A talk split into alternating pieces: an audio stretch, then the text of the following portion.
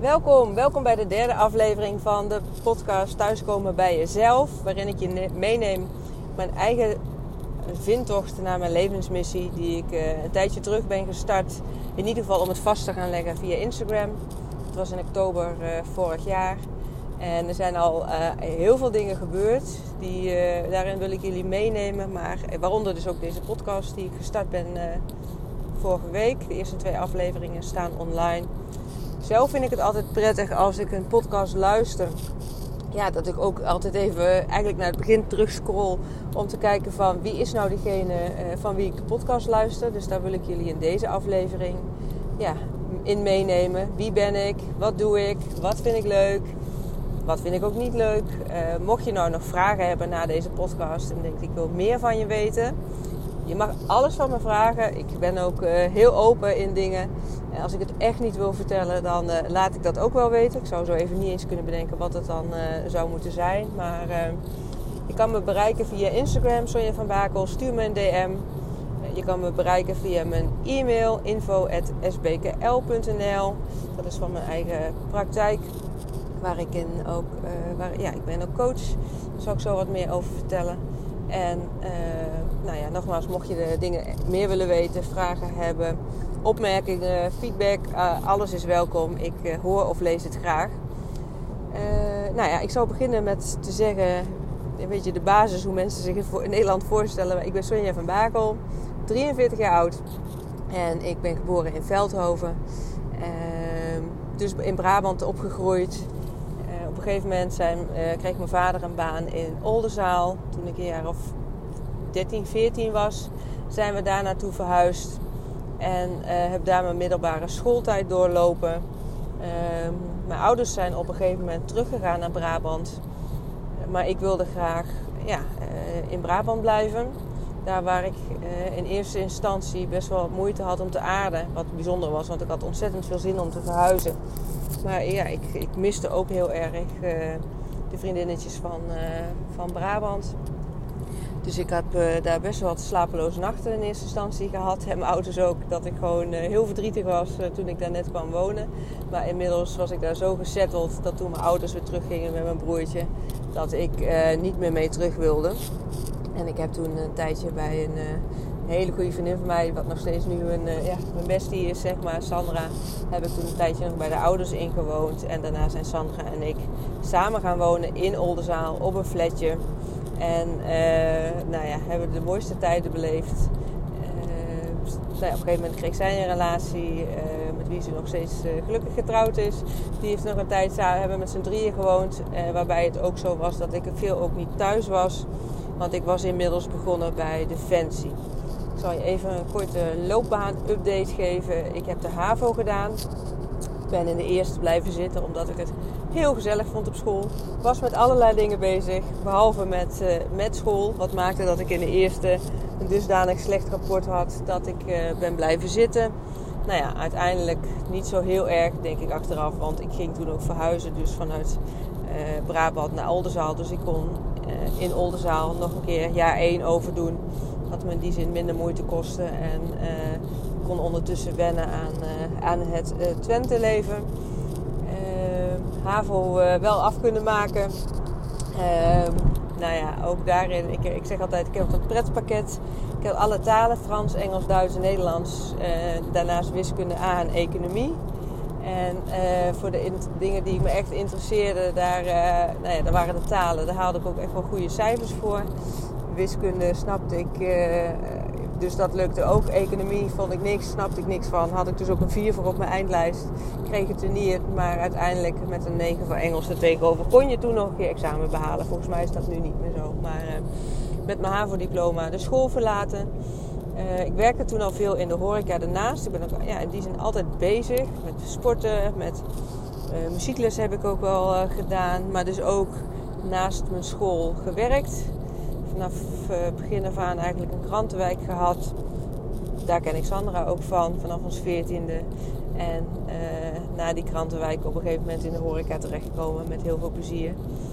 En uh, toen bedacht, oh ja, horeca vind ik leuk, dan wil ik ook die opleiding gaan doen. Horeca en catering management in Deventer meegestart. Half jaar volgehouden. En tot het punt dat ik in februari, nou ja, dat was zo'n kantelpunt van ga je door. En als je stopt, dan hoef je, voor februari stopte, dan hoefde je je studiefinanciering of iets dergelijks niet, niet terug te betalen. Dus ik had eigenlijk, nou ja, was er wel achter gekomen dat dit niet hetgeen was wat, waar ik blij van werd. En nou ja, dat is ook wel wat kenmerkend voor mij. Ik heb toen de beslissing genomen om te stoppen met school. Zonder dat te overleggen met mijn ouders. Ik ben uh, op een gegeven moment naar huis gegaan. kwam een buurman tegen die zei: Zo, wat doe jij hier nu al zo vroeg thuis? Ik zeg: Ja, ik ben gestopt met school. Uh, oh, en wat zeiden je ouders ervan? Nou ja, die ga ik, dat ga ik ze nu vertellen. Dus dat is, als we die buurman tegenkomen, nog steeds een anekdote die dan de ronde gaat. Maar dat is wel, ik weet heel goed wel wat wel of niet bij me past. En ehm, nou ja, dat staat ook in, in mijn human design. Ik ben ook manifesting generator mag ik eerst wat van de actie proeven van hetgeen voordat ik echt weet of iets bij me past of niet. Dus ook met een opleiding, als ik daarmee begin, ja, pas als ik daar echt eh, een start mee heb gemaakt, weet ik ook of het wel of niet bij me past. Toen kende ik Human Design nog niet. Uh, nu inmiddels wel. Dus ik weet ook, hé, dit, dit past bij mij. Ik mag ook ja, stappen zetten in uh, mijn keuzes bijstellen. Wat natuurlijk best wel lastig is, omdat we vaak in een maatschappij leven dat als je eenmaal ergens aan begint, dat je dan ook iets hoort af te maken. In ieder geval een seizoen, een jaar, nou ja, wat dan ook.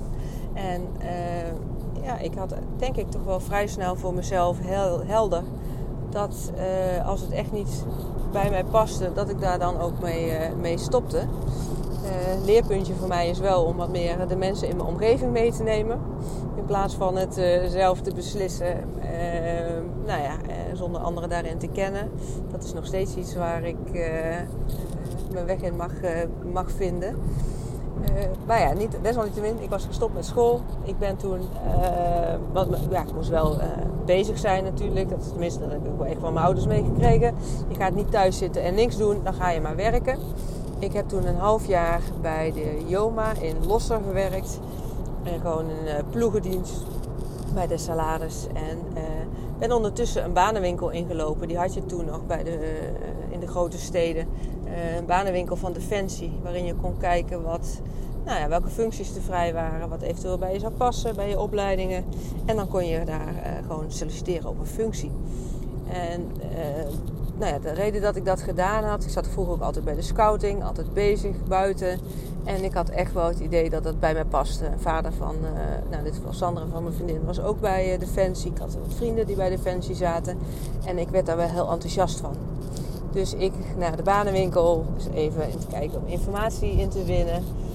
Nou, zag een functie die, uh, waarvan ik dacht, hé, hey, dit past wel bij me. En had me daar toen ook op, op ingeschreven. Nou, dan gaat nog een heel keuringstraject lopen.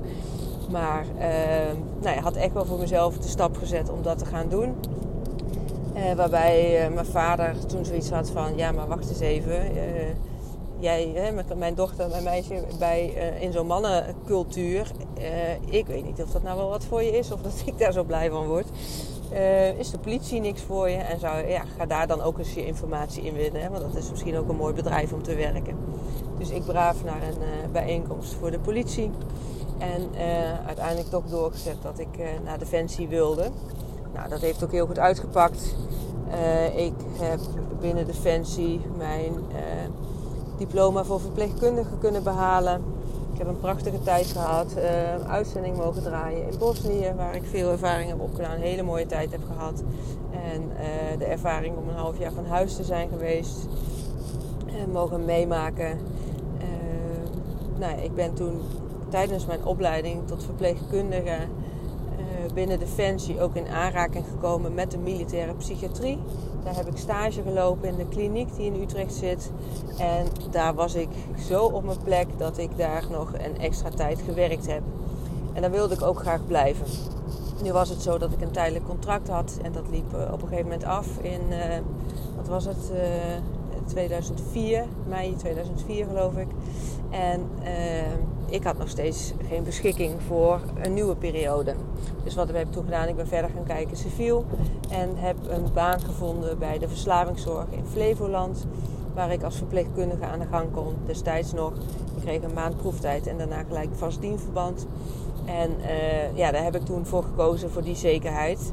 kon uiteindelijk nog bij Defensie blijven en dan zou ik een rang omhoog gaan. Uh, weer voor drie jaar een functie hebben. Maar ik had echt zoiets van: ik wil niet om de drie jaar lopen leuren om een nieuwe, een nieuwe functie.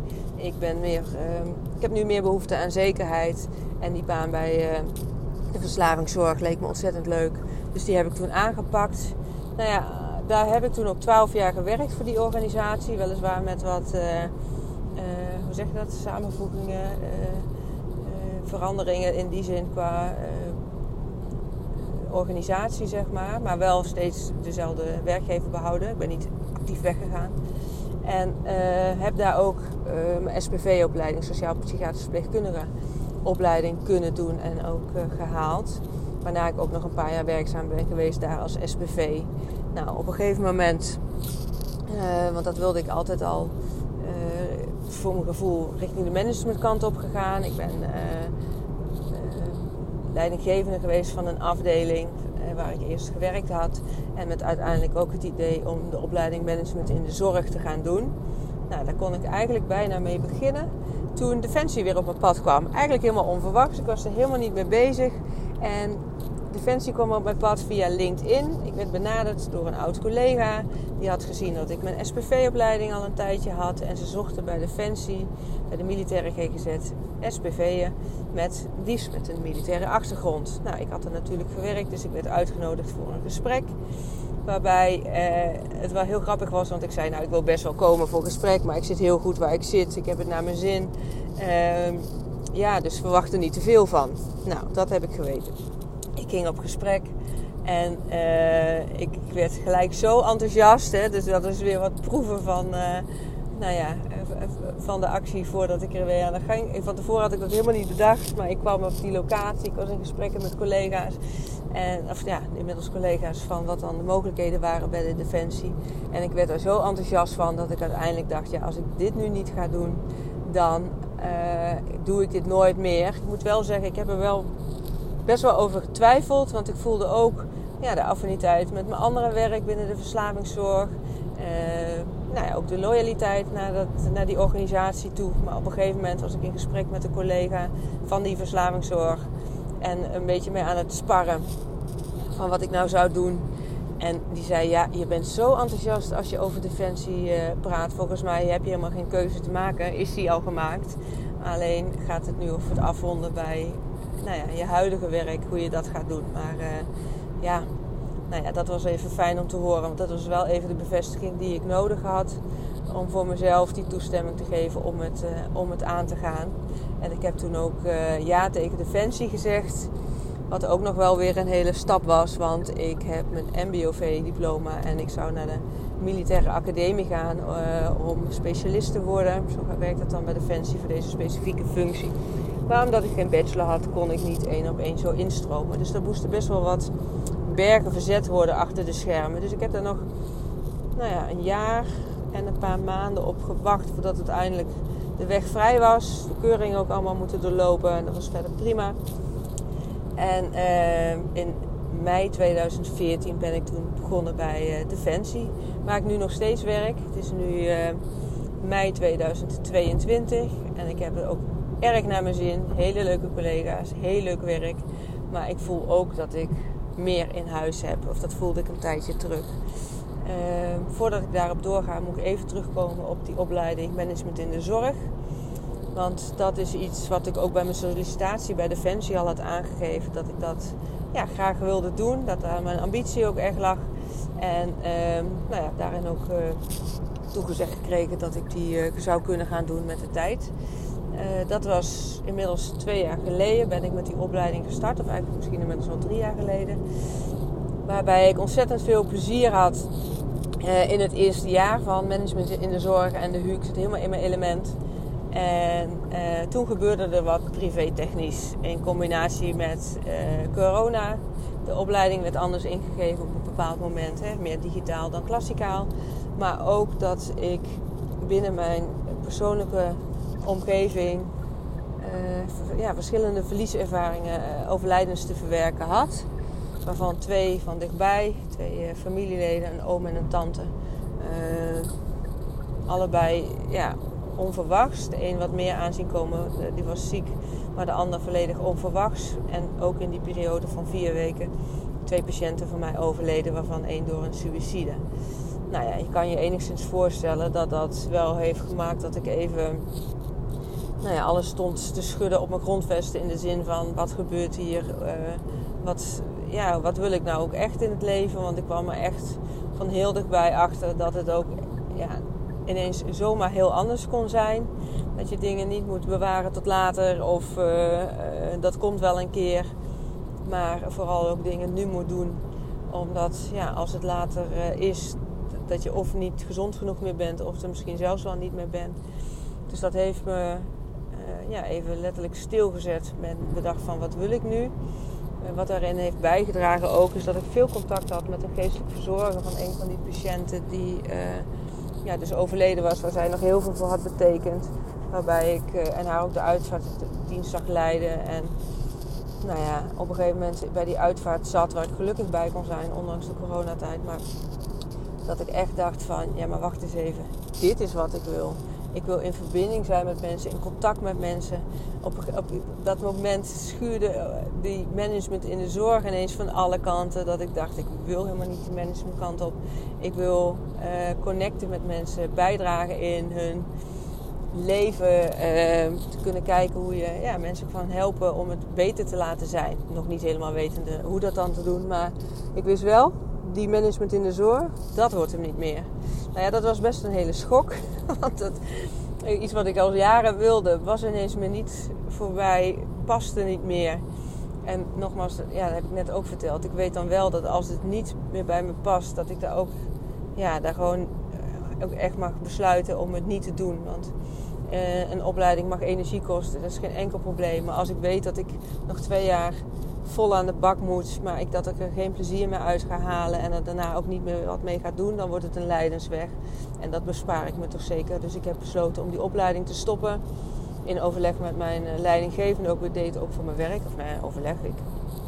Ik heb het uh, bespreekbaar gemaakt en genoemd dat ik het uh, wilde gaan stoppen. En hij begreep dat gelukkig, dus dat, dat was ook mogelijk.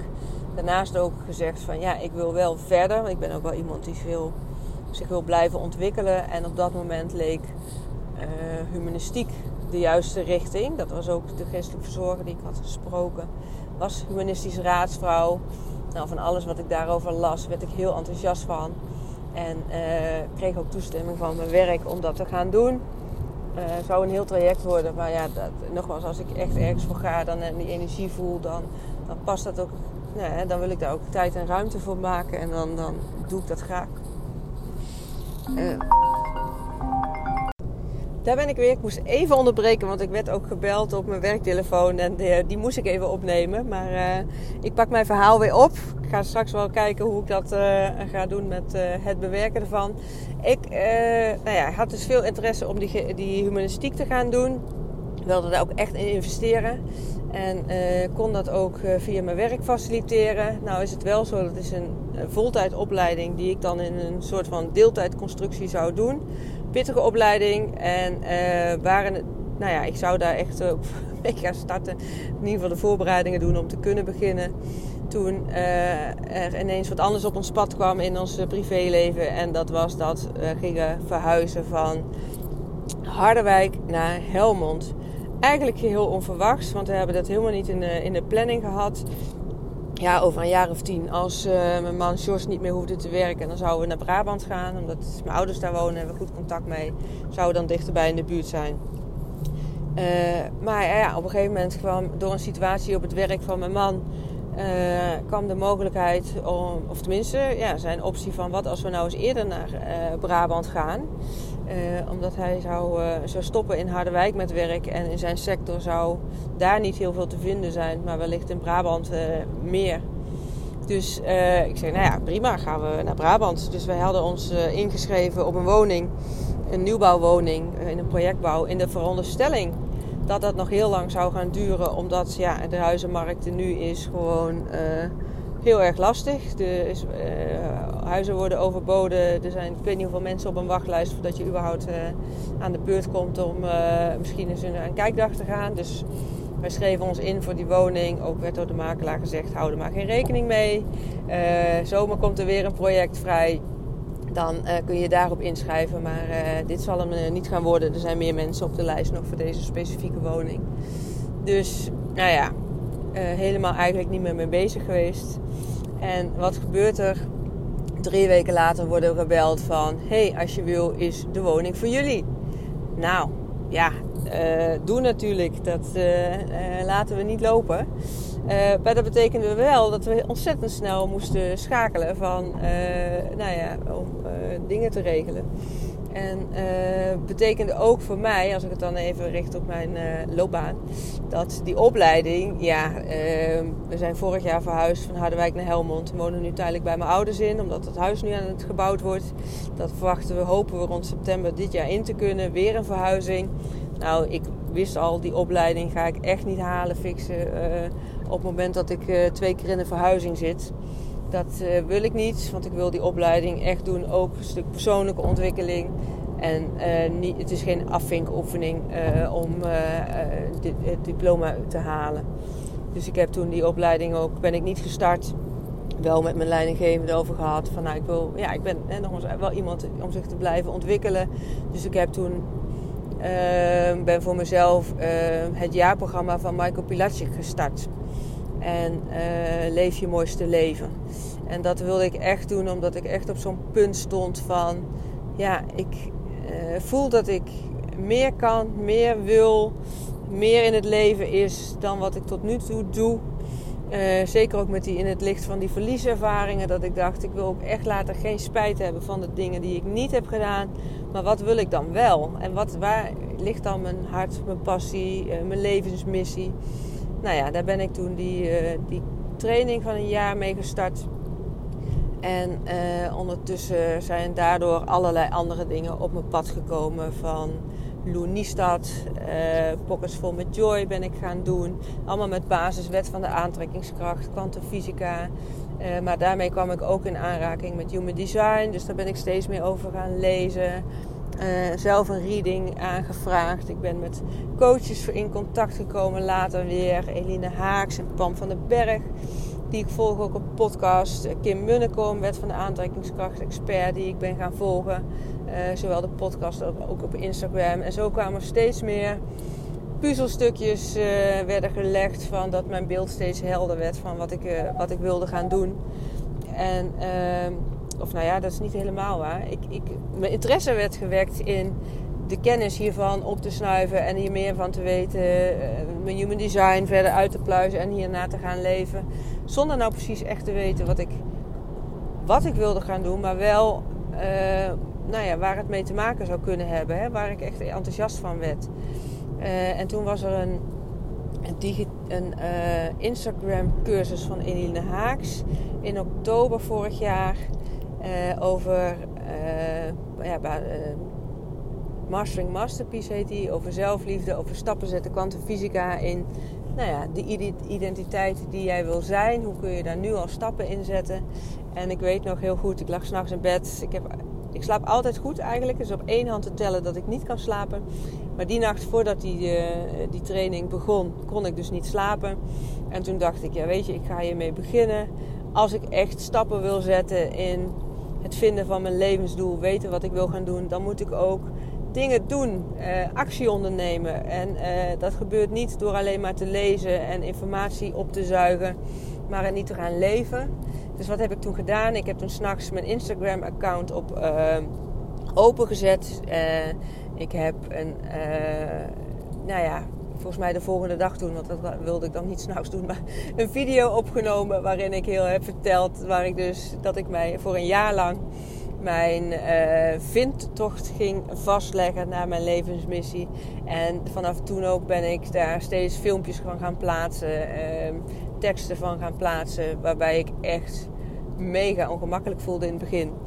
Uh, maar heb het wel doorgezet, ook vanuit die stellige overtuiging dat ja, wil ik dingen anders in mijn leven, moet ik dingen ook anders aanpakken.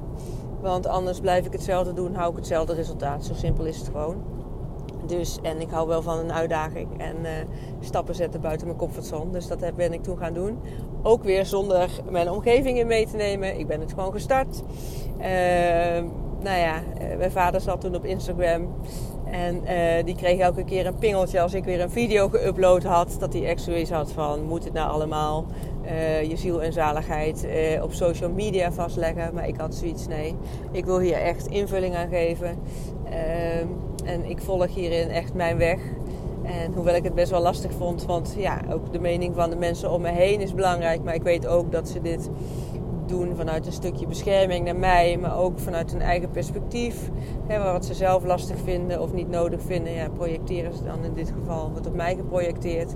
En ik weet heel duidelijk, ik heb daar mijn eigen stappen in te zetten. Dus heb dat gelukkig ook doorgezet. En... Uh, nou ja, dat, eh, nou ja, die kun je allemaal terugkijken. Die filmpjes staan er nog steeds op. En daarin zie je ook wel een beetje het groeiproces wat ik heb doorgemaakt. Ik ben ook zelf coaching gaan doen. Ook een sessie een keer bij Eline Haaks en Pam van den Berg samen. Dat was in december vorig jaar. Waarin er naar voren kwam dat uh, het toch wel duidelijk werd dat ik meer wilde dan alleen maar werken binnen de lijnen en de kaders van de GGZ. En uh, toen ontstond eigenlijk daar in dat gesprek het idee om zelf coach te worden. Want ik had zoiets, ja, ik werk 20 jaar ruim in de GGZ. Ik heb op allerlei verschillende manieren mensen gecoacht, behandeld, verder geholpen. In allerlei verschillende fases van hun leven. Maar er is meer dan binnen die lijnen van de GGZ. Dat had ik toen ook al wel bedacht toen ik uh, richting geestelijke verzorger, humanistiek wilde, wilde gaan. En nou ja, omdat dat dus op de lange baan geschoven werd door die verhuizingen.